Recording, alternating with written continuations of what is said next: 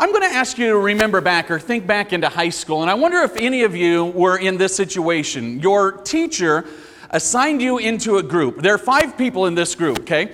And in this group, somebody is going to write the introduction, somebody is going to write the body of the paper, somebody is going to write the conclusion, somebody is going to do a visual aid, and somebody is going to do the oral presentation. You remember those projects? Were you ever assigned into to one of those projects? Now, I don't know about you. But when I was assigned to those projects, whatever team I was on, there is five people on the team, but only about three people that end up doing all of the work. You remember that? Yeah. So there's three kinds of students. There was one student that wants to make sure that their GPA is perfect, so they are going to make sure that this project is good because see what happens is everyone gets the same grade in this project, right? And then there's a student who just doesn't care. And you know what? They're okay. They're going to do it because it's an assignment, but you know. And then there's somebody on that team that is absolutely going to do nothing. Not going to do anything. You know that person, right? You do. Now, as a matter of fact, the other students on the team are already upset because they know that that person isn't going to do anything. Right? And that person just got assigned to that team. And Ah, man, that's frustrating. So here's what you have you have five people, and they have one goal, but all five of those people have different goals in mind. Some of them, their goal is to do nothing and skate by. But you know, it's not really the individuals who make that goal, right? There's one person who has control of the goal, and that's the teacher. The teacher here set the goal for all five of these people to accomplish one task. There is there's something so amazing when we look back at these high school projects and we look at different things from our, our younger years and how we can see through this presentation, this high school presentation, and how we can connect this with what goes on with our, our spiritual walk with God. Let me tell you something. In your spiritual walk, listen very carefully, God always does his part.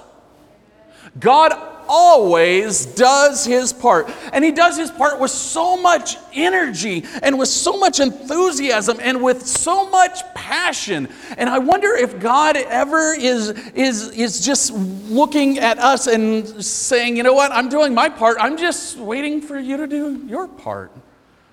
I wonder if God ever looks at us like that. This morning, we are going to focus on one specific area of your Christian walk. And I promise that everyone in here is either struggling with it, wants to get better at it, or has never even attempted yet. And this is one of those areas in our Christian walk that it is so easy to determine and to see what our part is. See, in this area, out of 100% of the project, God has already told us our part is 10%. For those of you who have been with me for a while, you know that I preach on tithing twice a year, and specifically at these times of year.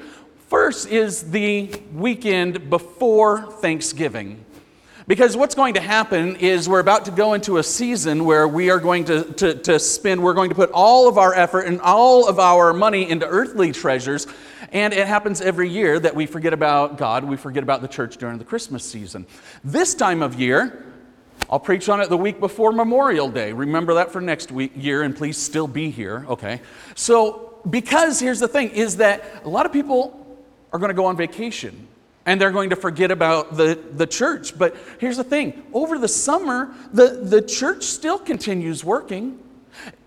During the, holiday, during the holidays, the church still continues working. During the hard times, the church still continues working. Even during a pandemic, the church continues working. When the word tithe is used in the Old Testament, it's a word that literally means a tenth. You can't have a 2% tithe. Tithe means a tenth or 10%. And, and, God's people were to bring a tenth of their harvest to the Lord. You and I, we don't harvest grain anymore. We don't go out and, and cut the and, and, cut all of the, the garden and, and bring that. That's not how we live. What we do is we trade our labor for finance, and then we use our finance to go and buy grain. That is our harvest. To go to work, to get a check, to bring it home, I know that's that's hard. But that's what God was talking about when He gave the Israelites this command. Let me tell you something that God already knows about your money. God knows that you have bills. God knows that you have student loans.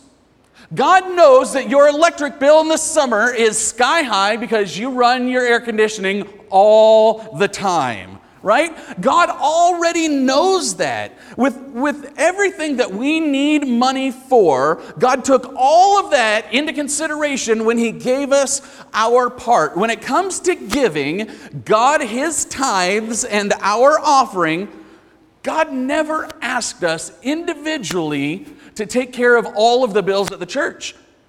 He didn't say to do that. He says, Your individual part in your finance is 10%. Let's look at being fair. If, if, if our individual part is 10%, what does that leave? That leaves God 90%, right? That's not fair. What that is, is grace. That is God doing what only God can do. There was something that I learned late in life Kelly and I were on our way over to our pastor's house years ago, and we were going for an evening for, for a dinner, or um, it was like a Christmas event, I believe. And on the way, Kelly said, Oh, we've got to stop. I'm like, What do you mean we've got to stop?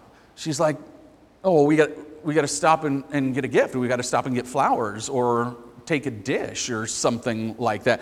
And, and, and I learned at that moment, this was late in my life, way too late, is that I learned that when you go to somebody's house, when you're invited over to somebody else's house, you don't go without bringing a gift, right? You might take flowers or you might take a plant, but you don't go to somebody else's house if you're empty. You don't go empty handed, right?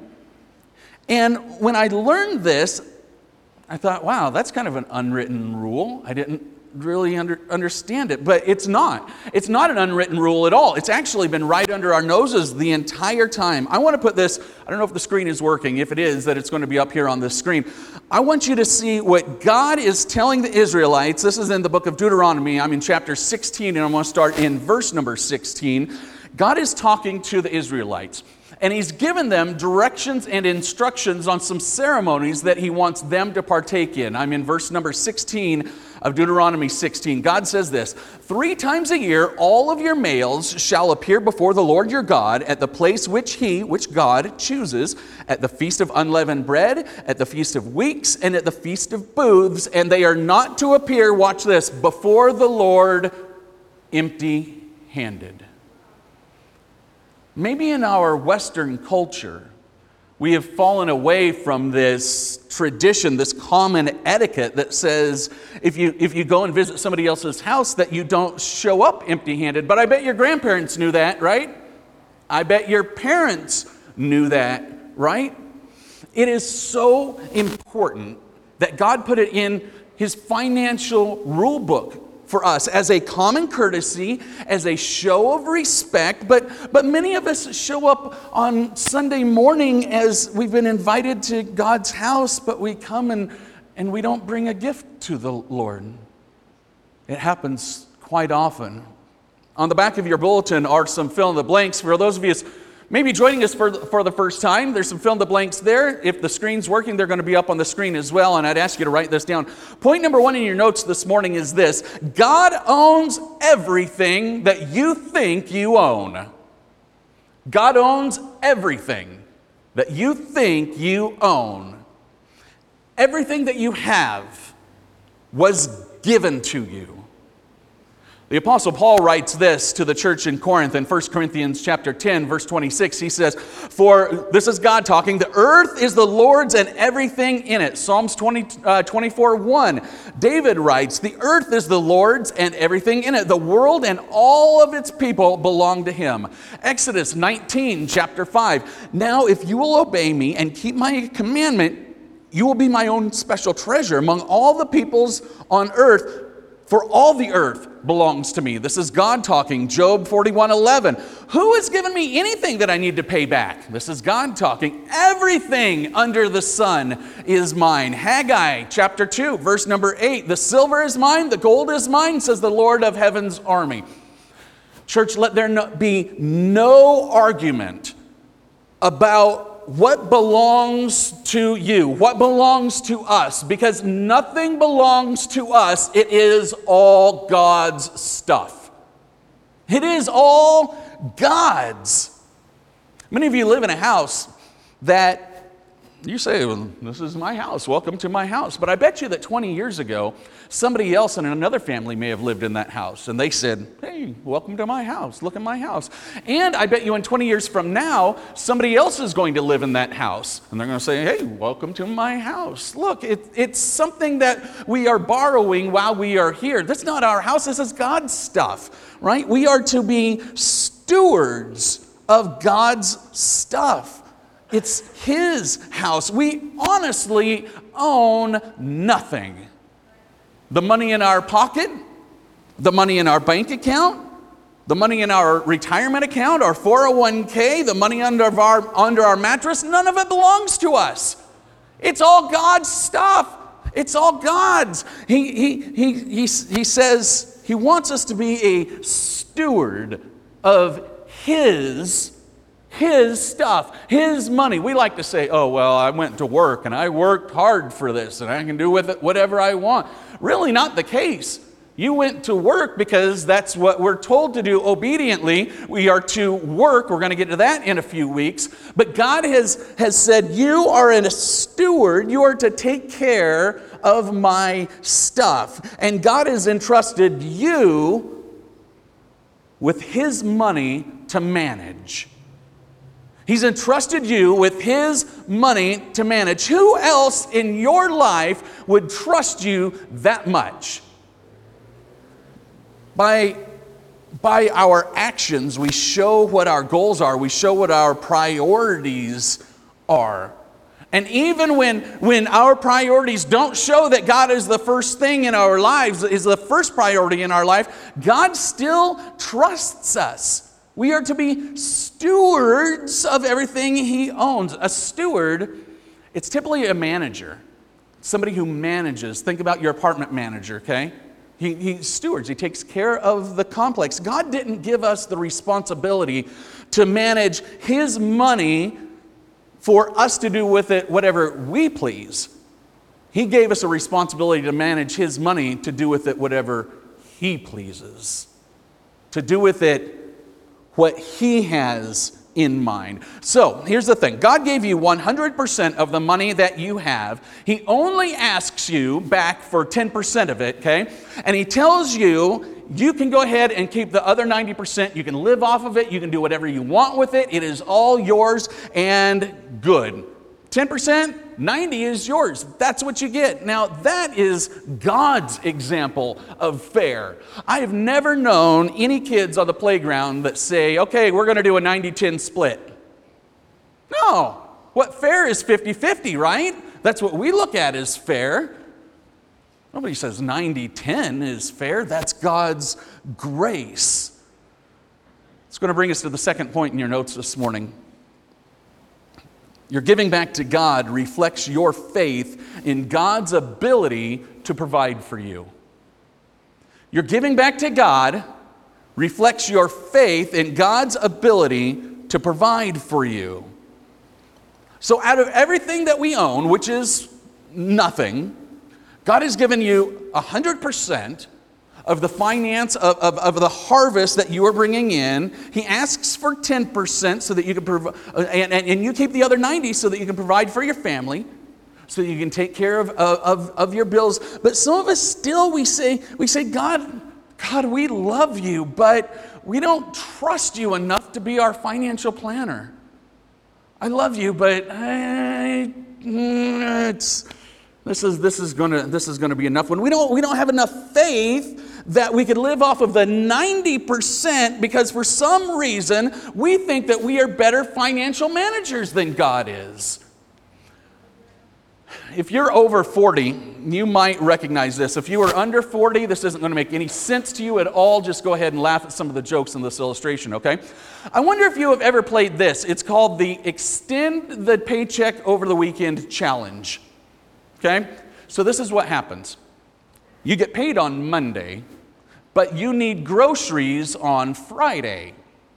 And what you could do back in the 80s and 90s is you could go to the bank or the store on Friday, get your groceries, you could write them a check and hand them the check. Because what happens is they're not going to get that paper check to the bank until Monday. So what you did is you just extended your paycheck over the weekend to get to, to Monday. Let me tell you, in reality, what you just did, you just wrote a check that you can't cash. God has never done that. God has never done that. God has never been late on an electric bill because he didn't have enough money. God has never filed for bankruptcy. God has never had his driver's license suspended because he didn't show up in court and pay a speeding ticket on time. God has never owed money to the IRS because he miscalculated his taxes. God has never, watch this, God has never Oh, this one hurt bad. Accidentally double paid his car payment and then shorted himself $362 next month because GM won't give him his money back. God has never done that. He, he, has never received a text message telling him that he's 12 days late on his cell phone bill. He hasn't. You know who has done every one of those things? Me. I'm, one, I'm not going to ask for a show of hands if anyone else has ever fallen into any of those categories. But God never has. And I, I, I, bet some of these things have happened to you as well. But for some reason, with all of these issues, we say, God, I'm a better financial manager than you are. And God's got none of these problems. For some reason, even with our terrible financial track record, we trust ourselves with our 90% and God's 10% more than, more than we trust God, who wrote the financial manual for our lives. And God has never had a financial difficulty in all of eternity, but we won't trust Him. Why are we putting our financial track, rec- track record up against God's financial track record, and we're telling God that we can do it better. Jesus was at church one day. True story. He was, um, he was at church one day with his disciples at the church, and they were just kind of people watching as, as people came in and out of church. And, and there at that church, they didn't have an offering bag and they certainly weren't texting in money at all. What they had was a box. And people would come up to this box and they would put in their money before they went into the church. And in Mark chapter 12, we see that, that Jesus, he speaks to his disciples because there's this lady, she's an old lady that comes up to the box and she just puts in two small coins into the box. And I want you to see what Jesus says. I'm in Mark chapter 12, verse number 41. Jesus sat down near the collection box in the temple and watched as the crowds dropped in their money. Many rich people put in large amounts. And then a poor widow came and dropped in two small coins.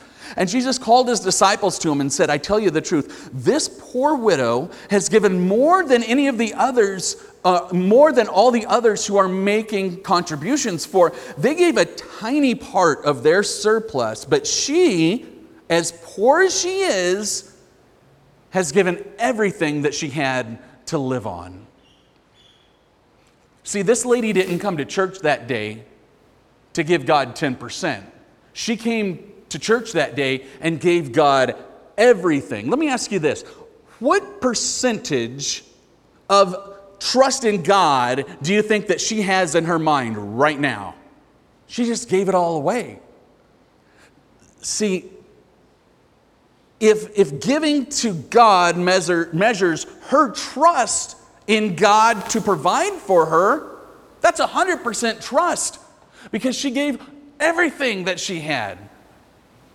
Okay, so the sermon's not going there. I'm not asking you to bring everything that you got, okay? That's not where we're going. But Jesus recognized the difference.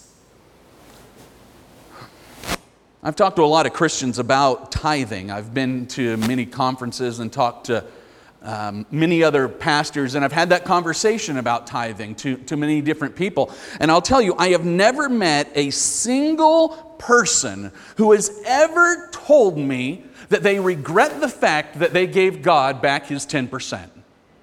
Never have I heard somebody say that. But I'll tell you what I have heard. I have met people who have told me that they regret spending so much money at Christmas time because they're still paying off their credit card bills in July. I have met people who have told me that they regret splurging so much on that vacation because it's starting to come back and hurt. I have met people I have met people who back in the 1990s spent $1,000 on a beanie baby, right? The stuffed animal, and now are seeing this thing as being totally worthless because you know, the fad has gone out of style. It's not worth anything anymore. I've, I've, I've known people, and you've known people, who you look and you say, wow, what are you doing with your money, right? But we won't trust God. I don't know anyone who has ever come up and said, Pastor, I regret giving God his 10%. I shouldn't have done that. Here's the third point in your notes this morning giving should be sacrificial and generous. Giving should be sacrificial and generous. You've heard me say this before that we're told to bring God our first fruits, not our leftovers. When the Israelites went into the promised land, when they went into uh, Canaan, they were, they were told that they were to give God the first fruits of their harvest. They were to bring a sacrifice to the temple. But there was a point that God had to start scolding the people because the, the people, they were bringing lambs with three legs and, and, and animals that were scarred.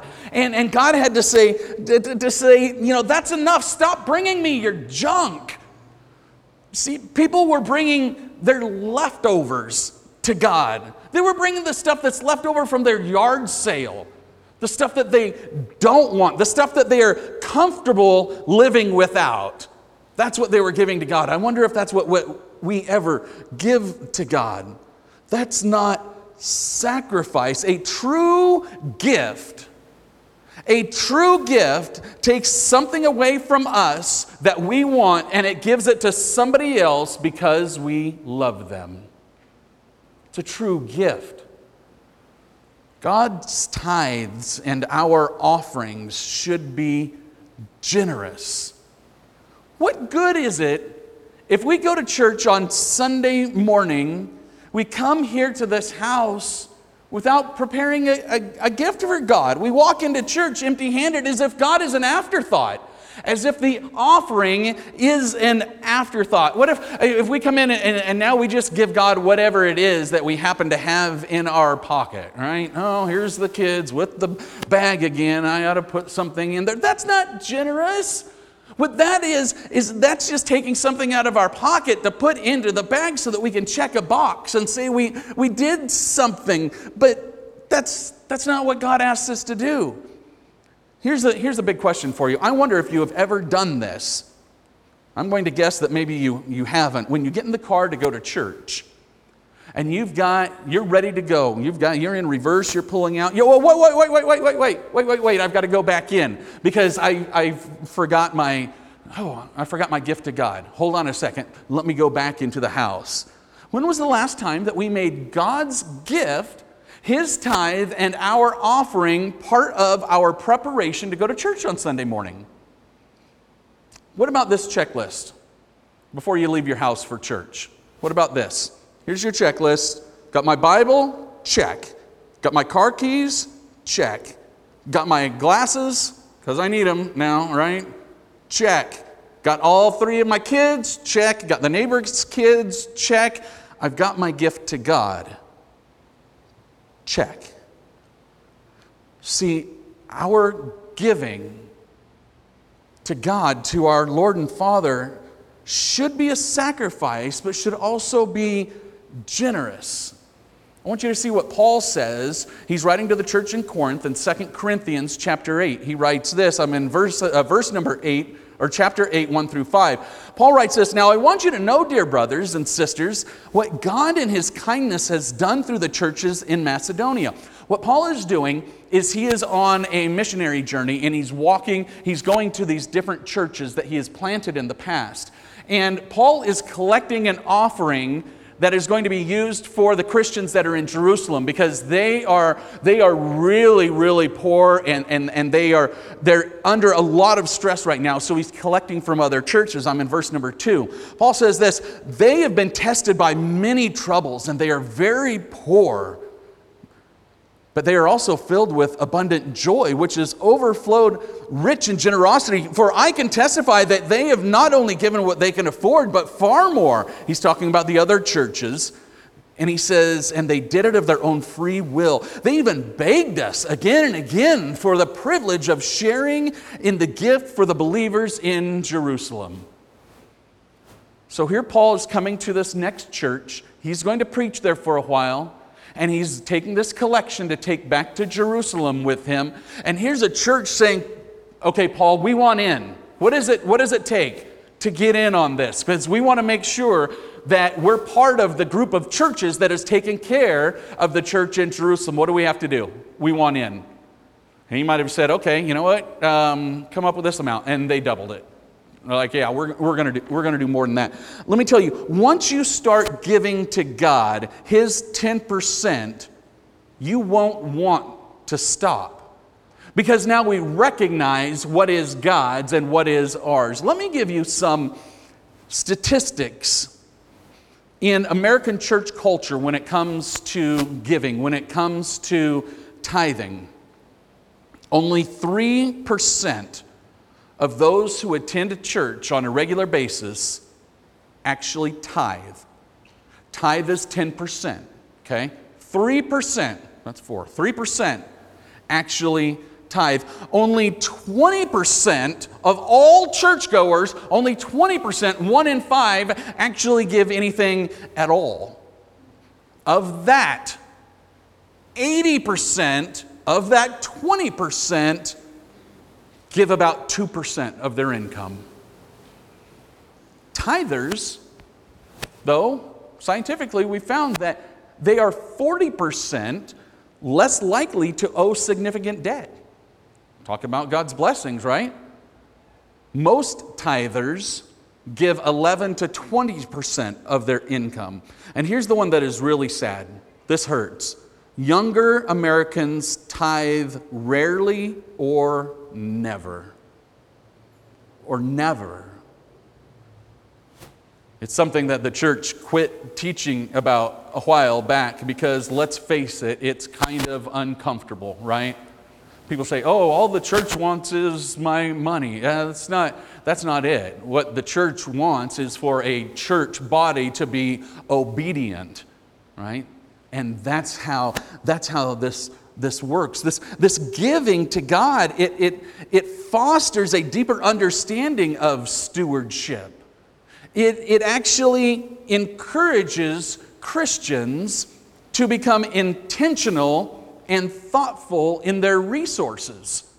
Now we're thinking about where our money is going because first fruits means God is getting his portion first not last. When Christians decide to become serious about their giving, they will often find that they are more responsible. This is so important. They are more responsible with 90% than they used to be with 100%. They'll find they're more responsible. God actually gave the Israelites instructions for giving the tithe, and he implemented this into our financial life, and you would be amazed You would be amazed once you start tithing how that next paycheck that comes around, when you skip that, how you're going to notice that. You're going to, to notice, you're not, you're not going to want to miss that again. I'm going to Leviticus chapter 23, I'm in verse number 10. It says, Give the following instructions to the people of Israel. This is God talking to Moses. When you enter the land, I am giving you, and you harvest from its crops, bring the, bring the priests a bundle of grain from the first cutting of your grain harvest. The Israelites, they lived in an agricultural world. That's what they had. They had farms and they had animals. And, and, and God has told them that when you go out and you start harvesting your crops, that is literally that's how they get paid. That is their work paying off because they're going to turn around and sell that. And that might be one harvest that they do in one week, and that's going to supply their family financial needs for the rest of the year. But God told his people to bring the first yield of the crops, the first fruits of their labor to God, to the church, to the priests. This was this was for them to demonstrate their obedience and their reverence for God. And it also showed this this is so important. It showed once they took their first 10% out of their crops and they gave it to God, it shows now that they trust that God is going to provide enough for their family with the remaining 90% of the crops. Like you're forced now to trust in God because that first 10%, it's gone, right? Now, it's not gone, it's a gift. It's given back to God, is what it's doing. So I don't want you to think like, oh, we lost that. Imagine that. Imagine all of your crops are ready, and the first 10% you can't sell, okay? Imagine you get your check, and the first 10% you can't do anything with. That is to go to God. And what does that do? that shows us, you know what? Now I can tell, I can tell you where my first financial priority is. We're talking about priorities, right? Our first financial priority, I'm going to take care of God with that. You know what a lot of people say? I hear this often. I actually heard this yesterday. You know, my bills and my rent and you know, this child support and, and this, I, there's just not enough left over. I just don't know what's left over that I can give to God. See, here's the thing God never asked for leftovers, He asked for our first fruits.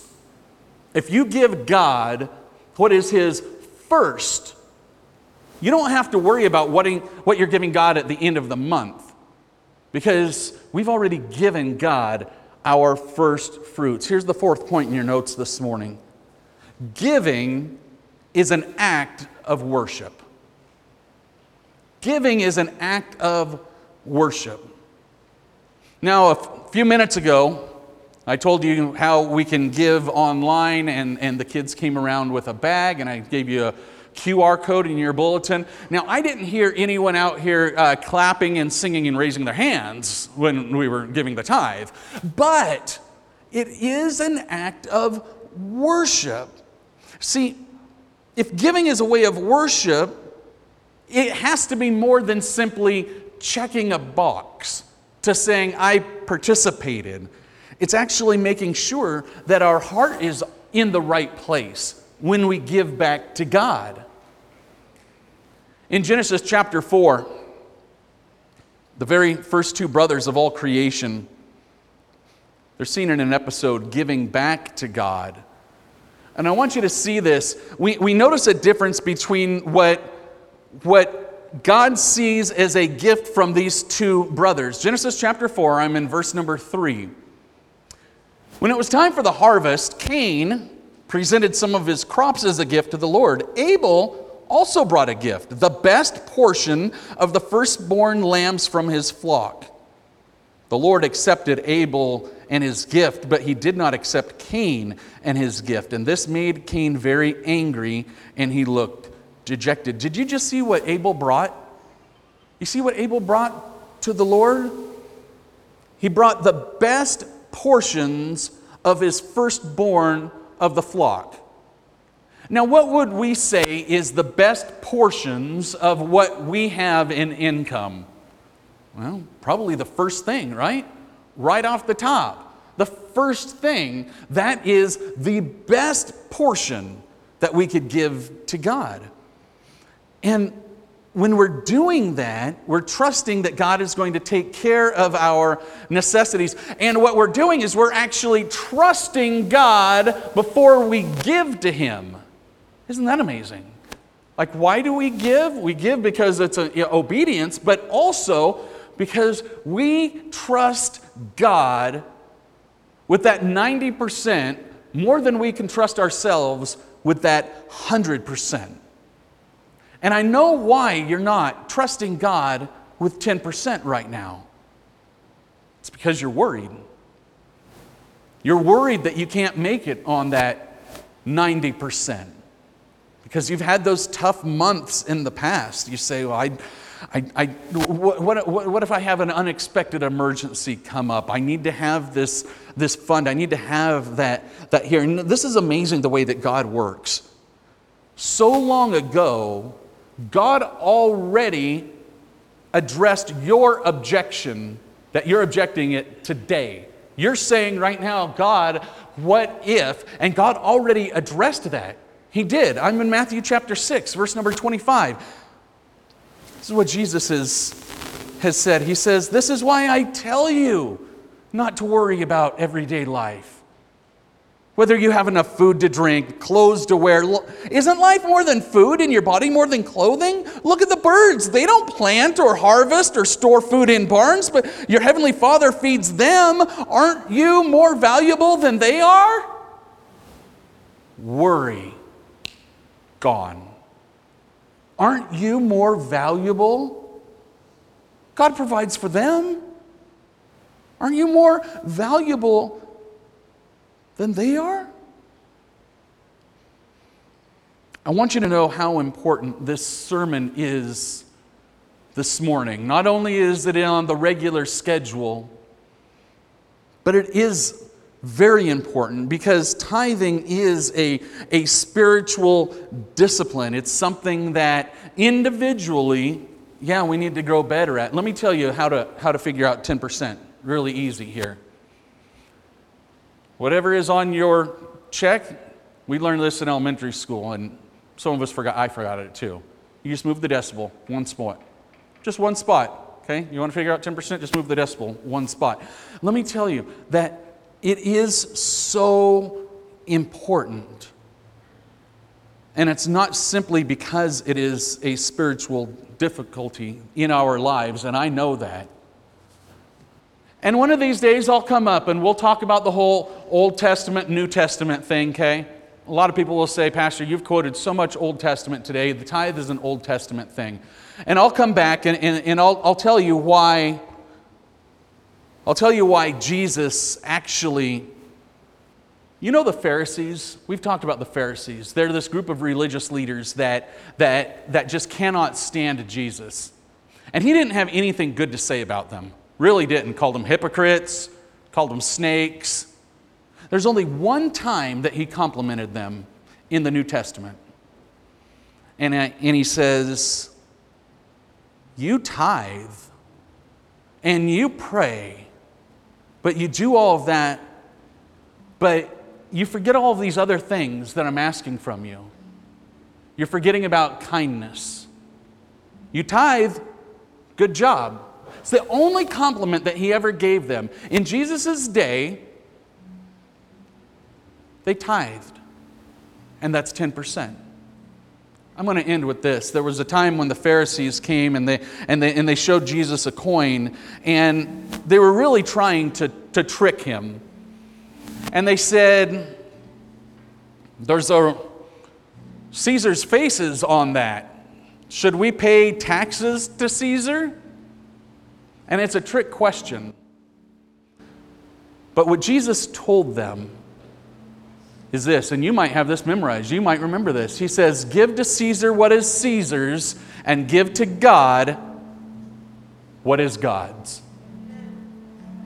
You know what they knew as being God's at that time? The tithe was God's. You hear me every week. I come up, and this is purposeful. We're going to bring the Lord His tithes and our offerings. The tithe is not ours, that's God's. Anything above that, that's our offering. I know it's tough to start from nothing or to go from every now and then or when I feel that I can afford it to saying 10%. And let me tell you, I don't expect that day number one. I don't. I expect you to pray over this, to let this be day one to start praying over this. But do this. Let me give you this. God, this is so amazing. When God gave us tithe, He said 10%. He didn't say, say $200 a week. He didn't say $500 a week. He says 10%. And you know why? Because when things are great, 10%. When things are low, 10%. So what we give to God moves with what we bring in. We don't have to give God 30% because we didn't make much this month. We don't. He said 10. So when things are hard, when the harvest isn't there, it doesn't mean we have to give the same thing we did last week when the, when the harvest was plenty. It's a moving scale. Thank you, God, for that grace. Thank you for that moving scale. If you can't, if you can't say, you know what, I can do 10 right now, I'm going to ask you to do this. I'm going to ask you to pray about five. I'm going to ask you to pray about five and then say, Pastor, you know what I'm going to do? I'm going to look at increasing that a half a percent every three months.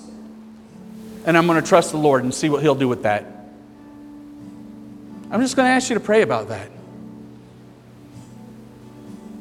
It's obedience. The church isn't here just to bring in a bunch of money Final thing I promise, I promise, David. Some of you have been with me a long time and you've heard me say that we are not a somebody else church. There's not enough of us to be a somebody else church. There is not somebody else who is going to go and take care of kids' ministry. There is not somebody else who is going to bring the equipment on Sunday mornings. David, there is not somebody else that is going to lead worship. This is our church, and there is not somebody else that is going to take care of the church financially. It is all our job. Amen?